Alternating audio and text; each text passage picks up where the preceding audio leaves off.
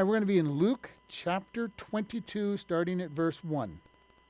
Lord, we ask you to bless this time as we open your word. We ask for you to guide, lead, and show us what you would want us to see, and thank you in Jesus' name. Amen. Luke chapter 20.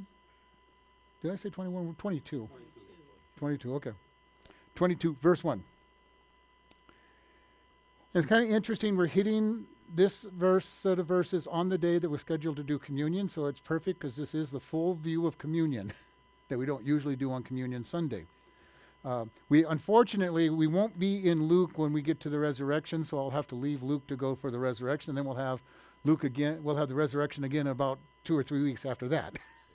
so, Luke 22 verse 1.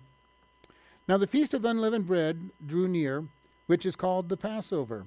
And the chief priests and scribes sought how they might kill him, and they feared the people, for they feared the people. Then entered Satan into the Judas, surnamed Iscariot, being of the number of the twelve, and he went his way and communed with the chief priests and the captains how he might betray him unto them. And they were glad of the and covenanted to give him money. And he promised and sought opportunity to betray him unto them in the absence of the multitude. Then came the day of unleavened bread when the Passover must be killed. And he, he sent Peter and John, saying, Go and prepare the Passover that we may eat. And they said, Where will you that we will prepare? And he said, And behold, when you enter the, into the city, there shall a man meet you, bearing a pitcher of water. Follow him into the house, and where that he enters into.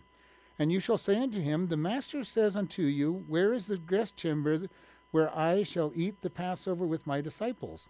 And he shall show you a large upper room furnished there furnished, there make ready. And they went and found as he said unto them, and they made ready the Passover.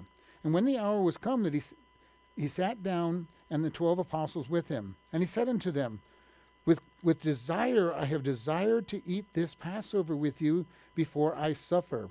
For I say unto you, I will not, not any more eat thereof until the day be, until it is be fulfilled in the kingdom of God. And he took the cup and gave thanks and said, Take this and divide it amongst yourselves. For I say unto you, I will not drink of the fruit of the vine until the kingdom of God shall come. And he took the bread and gave thanks and broke it and gave unto them, saying, This is my body which is given unto you. This do you in remembrance of me. Likewise also the cup after supper, saying, This cup is the New Testament in my blood, which is shed for you. Behold, the hand of him that betrays me is with me on the table. And truly the Son of Man and truly the Son of Man goes as it was determined, but woe to that man by whom he is betrayed. And they began inquiring amongst themselves which of them it was that should do this thing. So we're going to be looking at this section of the Passover in a much more depth than we normally do during Passover. Um, First off, it says the, the feast of unleavened bread drew nigh, which is called the Passover. So we actually have three feasts that happened during that period of time that Jesus died. We have Passover, the Feast of Unleavened Bread, and first fruits. And then 50 days later, you had the Feast of Pentecost. So there are four spring Jewish feasts. And right now, Jesus is coming up on Passover, he was going to be the Passover lamb. And just going back into Exodus, remember, Passover was started on the 10th plague of Egypt. They had to go in, and, and Pharaoh had told Moses that you will never see my face again, because the day you see my face, you shall die.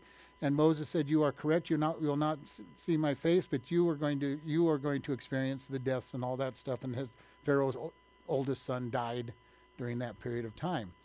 But the Jews were to go out, they were to pick out a lamb in their flock, the perfect lamb in the flock.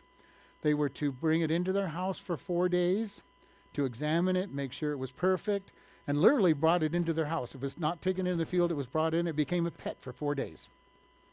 And then they killed it. And they would cut its throat, drain it, skin it.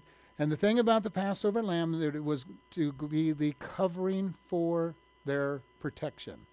All right. So this lamb was brought in. They did not break a bone in the body, the body of that lamb, and they roasted it on fire.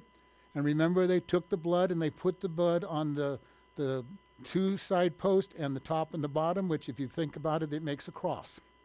So they were protected by the blood of Jesus on the cross from the death angel, even in those days. And there was a memorial for the Jews to be able to cel- celebrate Passover on the 14th day of Nisan, uh, which is rough. You know, we go, why do we celebrate it? I love it. Again, this year we're going to be right about Passover when it's time to celebrate the resurrection of Jesus. I love it when the two match up. And they don't always match up because we have a solar calendar that we follow, and the Jews follow a lunar calendar. So their months kind of go back and forth. And, you know, if you don't know it, the Jews have a, uh, an entire leap month that they apply. And they apply a leap month every 5 to 14, uh, every 5 to 12 years, depending on where the, where the cycles are. So they, they add an entire month when it starts getting out of sync. We have our leap year one extra day every four years. And the Jews balance their calendar out with a whole extra month. Uh, the first month is repeated on, the, on their, uh, when they have a leap, leap year uh, situation. So Jesus is getting ready. He's, he knows that this is his last days. As, and this is something that's important. Jesus came to this world to die on the cross. Now, I don't know if he knew that from the earliest point of his life or through more study. I don't know when it was finally revealed to him that this is the Passover you're going to die on. But he knew that he was going to die on Passover. And he comes in and he's and then we have this little caveat. The chief priests and leaders wanted to kill Jesus. Luke tells us that they had put out a reward for his head. All right? they had put out a reward. You know, he, he was on the probably the number one most wanted list, whatever whatever they did. You know, they had something similar. It's always been there. you know, number one. You know, we want this man. You know, hundred dollar reward, thousand dollar reward. I don't know what reward they put on him, but they want we want him. You know, and it says interesting. Satan entered into Judas Iscariot's heart. Why Judas did this, we don't know. We do know that one of the Gospels tells us that he was the treasurer of the of the uh, for the disciples. He held the money bag, and they also said that he was a thief. You know, he was trusted with the money bag, but he was stealing them, stealing from their money bag and and buying whatever he wanted. So he already had the wrong attitude. But you know, he was one of the twelve disciples. And Jesus even said one time, he goes, "I chose you all, and one of you is a devil." You know, And we hear it all the time when people go, Well, I won't go to church. The church is filled with hypocrites. Well, unfortunately, that's true. The churches are filled with hypocrites. You know, most of us have a hypocrite at some time in our own lives. Say one thing and do another.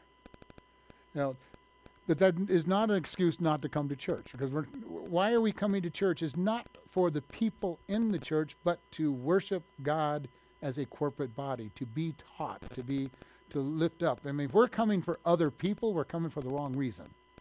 And that takes us back to the first song we sang, not by device or creed. We're not coming here, you know, to network with people and, and develop. You know, one of the things that has driven me nuts over the years is people selling things in churches. They get part of some, you know, marketing plan and immediately they go to church and try to sell everybody at church what they're, what they're doing. You know, I could never do those marketing plans because the only people I knew were in church and I refused to sell in church. You know, so it was one of those things that was very hard. And but Satan entered in, and Judas was willing to, and it says he covenanted with them for money to betray him. Now it's becoming very popular in today's world to show this idea that Judas was trying to betray him to get his get him out into the public so that he could, you know, give his word, you know, give his message to more and trying to help him get his message out. The word here for portray that John uses is to deliver him for execution. This betrayal leaves no room for where they're trying to soften the position of Judas. Judas was tired of not seeing the kingdom of God being developed. And he says, Well, I've been following the wrong man, so I'm just going to get rid of him because, you know, I'm going to portray him. I'm giving him over to death and judgment. So he knew what he was doing. There's no room for the current viewpoint that says, oh, Judas was just trying to hurry up the kingdom. There's no no room for that in that. And I'm trying to bring that out because I've seen several Jesus movies that showed so try to turn Judas into this good guy. You know, I was trying to do something good. But no, that's not where this word in, in the Greek brings out. It brings out a very heavy, he took him. You know, and it says he communed with them, he talked with them, he spent time talking to these leaders, finding out exactly what they wanted, what, exactly what they wanted to do. And he was to turn Jesus in on the day that he was not around a crowd. Because that was their hard part. Every time they went to get rid, go get him, there was a crowd. And just like politicians today, you do not want to make people mad at you and do not want witnesses to what you do wrong. And they're going, we can't take him when there's all these witnesses. We can't, we're not going to have a riot break out and have to harm the citizens when we arrest this man that we don't want around, around us anymore. And so they have all of this going on, and, and so this was that little subplot. And then it says, on the day of unleavened bread, when the Passover must be Passover must be killed or the lamb must be killed. So the day before Passover started, they would kill the lamb during the daylight hours. Now remember for the Jewish calendar their day starts when the sun goes down. So during the day before Passover, you killed the lamb, usually around 12 o'clock so you could get it cooking and everything. And at sun, sunset, 6:37 whatever it might be, Passover starts. And Jesus is going to have the Passover feast with his disciples. Now, I'm going to explain a little bit about the Passover. Passover, we talked about it again. It starts with the lamb. That's the most important part, part of, the, of the Passover feast. They would roast that lamb. The entire lamb had to be eaten in that meal, no leftovers. So usually, if you had small families, you gathered more than one family together because that entire lamb had to be eaten. If it didn't get eaten, you burnt the rest of it. It had to be totally consumed. It was a picture of Jesus having to be to- totally consumed for the sin debt of the world. So the lamb had to be totally taken care of that, that one meal. They would also have unleavened bread, bread with, without yeast. Yeast represents sin. So they would have unleavened bread, matzah crackers usually, uh, and the lamb.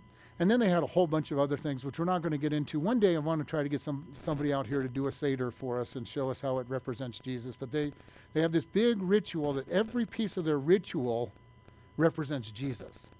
They would have the bitter herbs showing their, their heavy their, their sorrow and their and all. They would have you know, several sweet things to the sweetness of God's deliverance, and several games that they would do that they would do uh, with the kids and everything on this.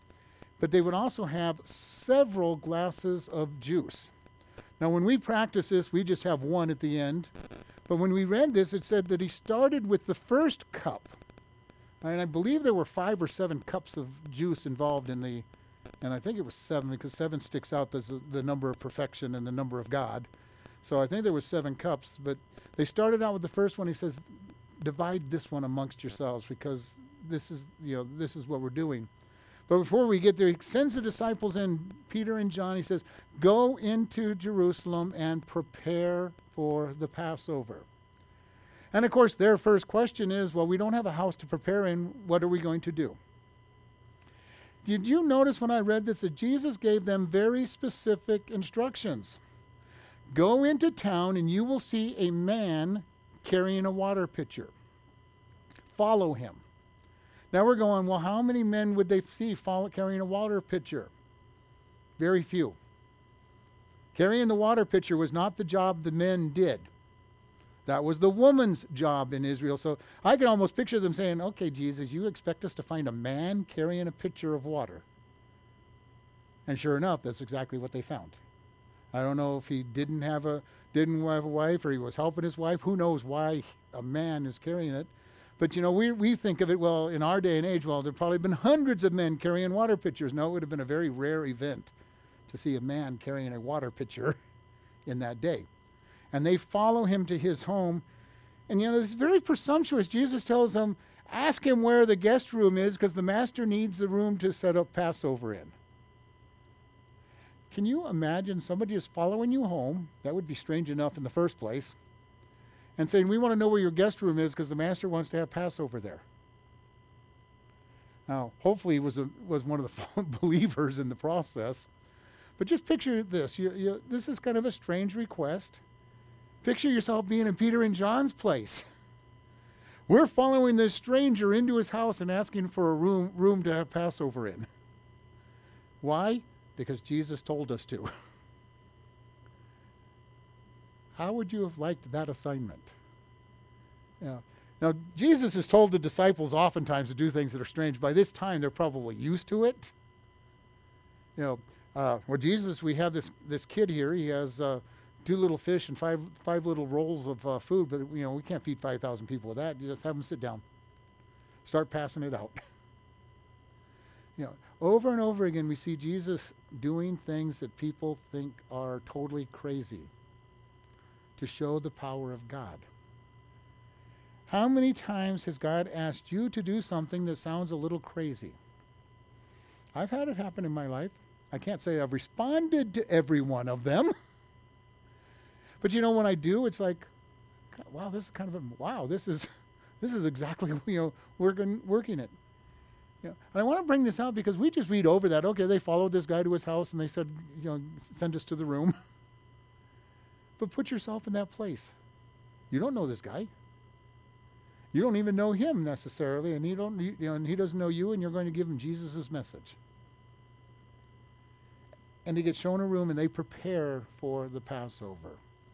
Now, I don't know if they buy the stuff and actually make it themselves or they find somebody to, di- to get it or one of the women that followed Jesus went, went also with them. Who knows? I don't, don't know all that details because it doesn't tell us who prepared. It says they prepared for the Passover. That would mean they got the lamb, they got it started roasting, they would have gotten the bitter herbs, the, the unleavened bread, all the stuff, the, the juice that they needed, um, all of that stuff that they, they needed. And got it ready.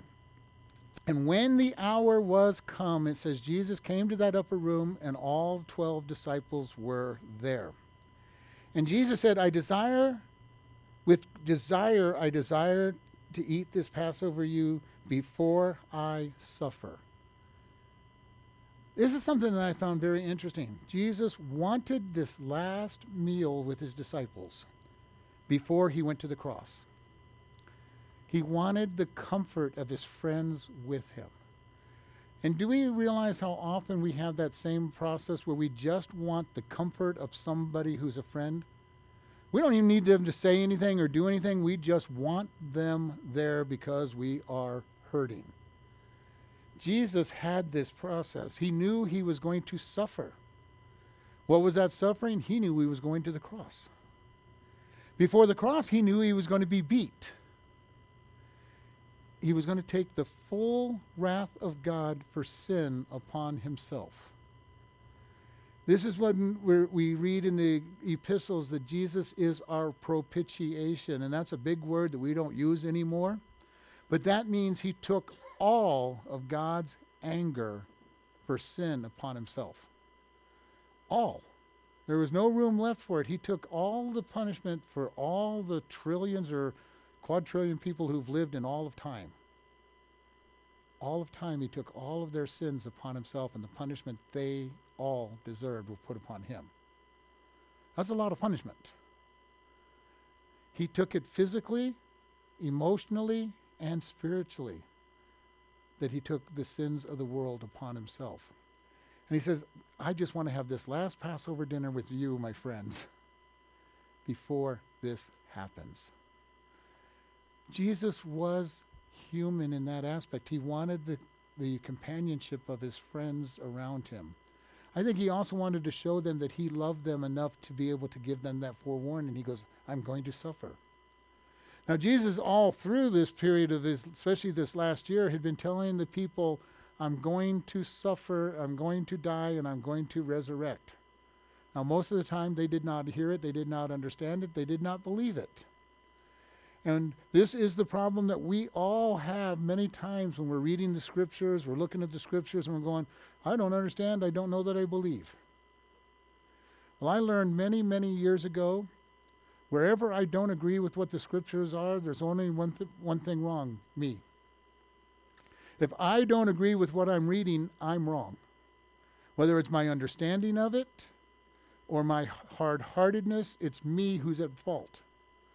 And it's very important for us to grab hold of that because there will be lots of people going, Well, I don't understand and it can't possibly be right, so we're just going to ignore it. Well, you can ignore it if you want, but that's your danger.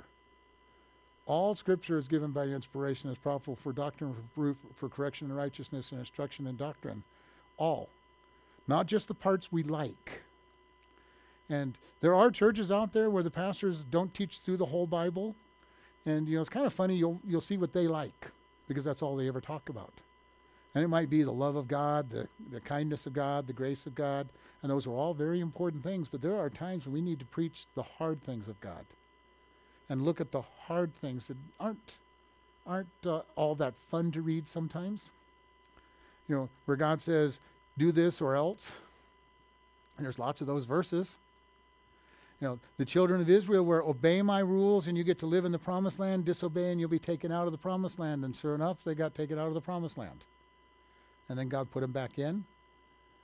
But, you know, there's all these things where we look at this and there, when we look at the attributes of God, yes, He is love, He is mercy, He is, he is uh, gracious, but He is also holy and just and righteous. And he cannot throw away his holy justice and righteousness for grace. Sin always had to have a penalty. Disobedience always has to be uh, chastised. And Jesus is with the disciples and he says, I greatly desire this before I suffer. And at this point, they're probably kind of confused. You know, well, yeah, they, all want to kill you. You know, they're wanting to kill you. Or, and here you are in Jerusalem in the first place. It really brings it out in in, in Luke that we're studying on on uh, Wednesdays, but you know he says they wanted to kill you. And I love it in one step in Luke it said Thomas said, "Oh, we're going to Jerusalem. Okay, we'll all go with you so that we can all die together." That's what they expected when they went to Jerusalem. Now John didn't bring that out, but Luke says they went expecting to die. Those Jews are trying to kill you. I guess okay, uh, I guess we're you've given up. We're, we're not going to see the kingdom. We're going to go to we're going to go and we're going to die. They never expected what happened. How often do we do things for God and we don't and we do it out of faith and trust, not expecting anything, and then we get to see how God uses it. I love it when we do that. I go in dragging my feet because I just don't see how it's going to be any good or how it's going to work, and then all of a sudden see how God makes it work, and it's like wow, I am so glad that I did what God said to do. Now, the hard part of that is when you don't do what God says, you have no idea what would have happened. You know, you have no idea the blessings that you have missed out when you didn't obey God. And when I have disobeyed God, I have no idea what those blessings might have been. What could have been different if I had done something differently? God will show us. You know, and, and when we reach the but he says, I desire. He wanted the comfort of them. And he took the cup and gave thanks and said, Take this and divide it amongst yourselves. He goes, I will not drink of the fruit of the vine until the kingdom of God shall come. Now, when was the kingdom of God coming? At the millennial kingdom will be the kingdom of God coming down. Partially fulfilled when Pentecost also happened because the Holy Spirit came in and the kingdom of God started to be revealed, but that's not the kingdom of God. We as Christians are not ushering in the kingdom of God by our good works and our and our ministry. And there are churches that teach that the church will bring in the kingdom of God by getting everybody saved. I don't know where they get that, but that's what they teach. The kingdom of God will not be established until Jesus comes and reigns on this world, which will be at the end of the tribulation period. Uh, when he steps down from heaven and steps on Mount Mount Olivet and the mountain splits and a new valley is formed on both sides and the Dead Sea starts rolling backwards and becomes alive again and the new rivers are formed that everything that we're told about in the Old Testament. So all those things will happen and that will be when the kingdom of God will come. So he started out with the first cup and then he took bread and gave, broke it and gave thanks and said, This is my body which is given to you. This do in remembrance of me. He took one of those matzah crackers and he broke it and distributed it amongst the 12 disciples and said, This is my body. Now, it wasn't literally his body. There's a whole school of argument within the churches that say that when you take communion, the actual bread and the actual juice that you take really become the, the actual body of Christ and the, and the blood of Jesus. The Christians were, throughout many generations, were called cannibals because of that belief system that this miraculously becomes, you know, the, the actual uh, body and blood of Jesus. We as Baptists do not believe that. We believe they are symbols of it. Uh, not, not, notably for the trans, trans, transmutation is, not wrong word, the changing of it into it is, uh, Catholics believe this, the Lutherans used to believe it, I don't know if they still do. Episcopalians all believe that the blood and body were actual when it gets into your body. And this has been a big problem over it, and I've always wondered how they could believe that, but that's okay. um, but he says, This is my body. Jesus, when he went to his Pilate, was flogged. And we've talked about this every time I do communion because I want us to understand the cost of our salvation was heavy. He was beat with the Roman flagellum, laid bare.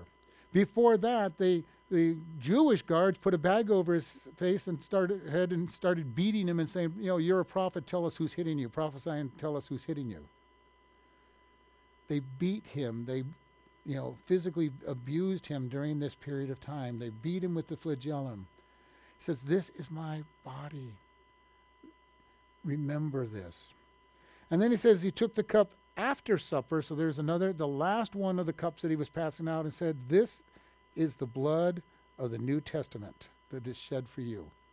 Without the shedding of blood, there is no remission for sins, we're told. Over and over again, the sins had to be paid for, and Jesus said, I am this sacrifice.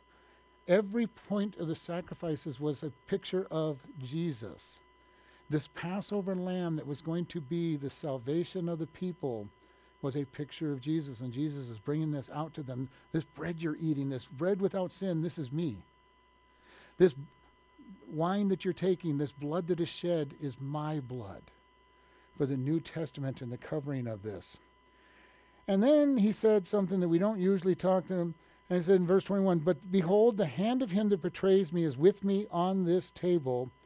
And truly the Son of Man goes and it, as, it was, as it was determined, but woe to the man by whom he is betrayed. Jesus, with the 12 disciples, is sitting there and saying, One of you sitting here is going to be the one that betrays me. And he also goes, As it was determined, he goes, Yes, it was determined that I would go to the cross. Yes, it was determined that I would, be delivered to this. He goes, but woe to the one who does it. People will go, well, if God knows the future, then the person can't be really held accountable because God knew what would happen. But he says right here, it was planned for me to go to the cross, but Jesus said, woe to the person who does it. There is an accountability for everything we do, even though God knows that it's going to happen. You know, and this is something that is very important. And, I, and we look at what the disciples did. You know, it says, and they began to inquire amongst themselves which one of them it should do this thing. I find this very interesting. The 12 of them have been walking together for four years, basically become friends. And they're all looking and going, which of us would do such a thing? Now, none of them looked to Judas to begin with. He was trusted enough to be having the money bag. He was he was trusted amongst them. Nobody nobody could go, well, it's him. Uh, Judas Judas is the is the one who's going to do it. Nobody immediately pointed to Judas, which tells us how much he was trusted. But every one of them had this idea that could I be doing something that evil? Could I want to do it? Could it be anyone in this room? And they started talking amongst themselves who is it that would do such a terrible thing to sell the master out? You know, and we kind of overgloss that all the time, but this was a just thing going on between them. I don't think I would do it. Are, are you thinking about it? Are you thinking about it? Who, who in this table is thinking about doing this? It was a debate amongst themselves at that point. Which one of us 12 are evil enough to get rid of, of, of the master? You know, trying to figure out who's ever said, you know, the finger might have been pointed at, G- at Peter because he had foot and mouth disease because he kept saying all the wrong things all the time. They're going, Peter, are you the one? He says that he says that Satan's trying to sift you. No, not me. I would never do something like that. But think about what they would have been like. You're in a group, everybody's loving Jesus as far as you know, and Jesus says, One of you is going to be the one that turns me over, betrays me to be executed. But woe to that person. Judas is sitting there. This is a chance for Judas to repent. Jesus says, Woe to the person who's going to betray me. And Judas has already been in making plans to get rich on turning Jesus in or get money. He has a chance to repent. Do you realize how many times in the scriptures God gave people a chance to repent before destruction? Cain, you know, uh, where's your brother? How should I know? You know, am I am I in charge of keeping track of my brother? Adam and Eve in the garden. Uh, Adam, uh, what did you do? Did you eat the fruit? Here's a chance to repent. What did Adam do? Uh, she did it. she gave it to me, the, and he actually blamed God at the same time. The woman that you gave me, she gave it to me. What was he saying? God, if you hadn't given her to me, I'd have never done it anyway. So, God, it's your fault because you gave her to me. Have you ever blamed God for something that you got and saying it's your fault? You blessed me so much that I couldn't help but go, go that direction? They're in debate during this period of time. What is going on? How is this going to happen? What are we going to do about all of this? And they are really concerned. They've been concerned for, for months because Jesus keeps talking about dying. So we're going to be looking at doing communion today. So, Lord, we ask you to bless this time as we enter into the communion. Lord, we ask you to prepare our hearts before you for the communion that follows. And we just thank you in Jesus' name. Amen. Listening friends, do you know God? Not just know about Him. Today is the day to decide to become His child. God loves you, and Jesus came to die for your sins. In Romans 3:23, we are told, "For all have sinned and come short of the glory of God."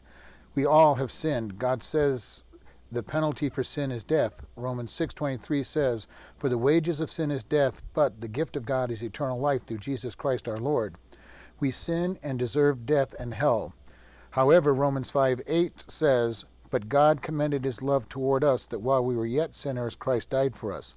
God loves you so much, He died for us so that we can be forgiven and have eternal life. How do we do this? Romans 10 9 through 8 says that if you shall confess with your mouth the Lord Jesus and believe in your heart that God has raised him from the dead, you shall be saved. For with the heart man believes unto righteousness, and with the mouth confession is made unto salvation.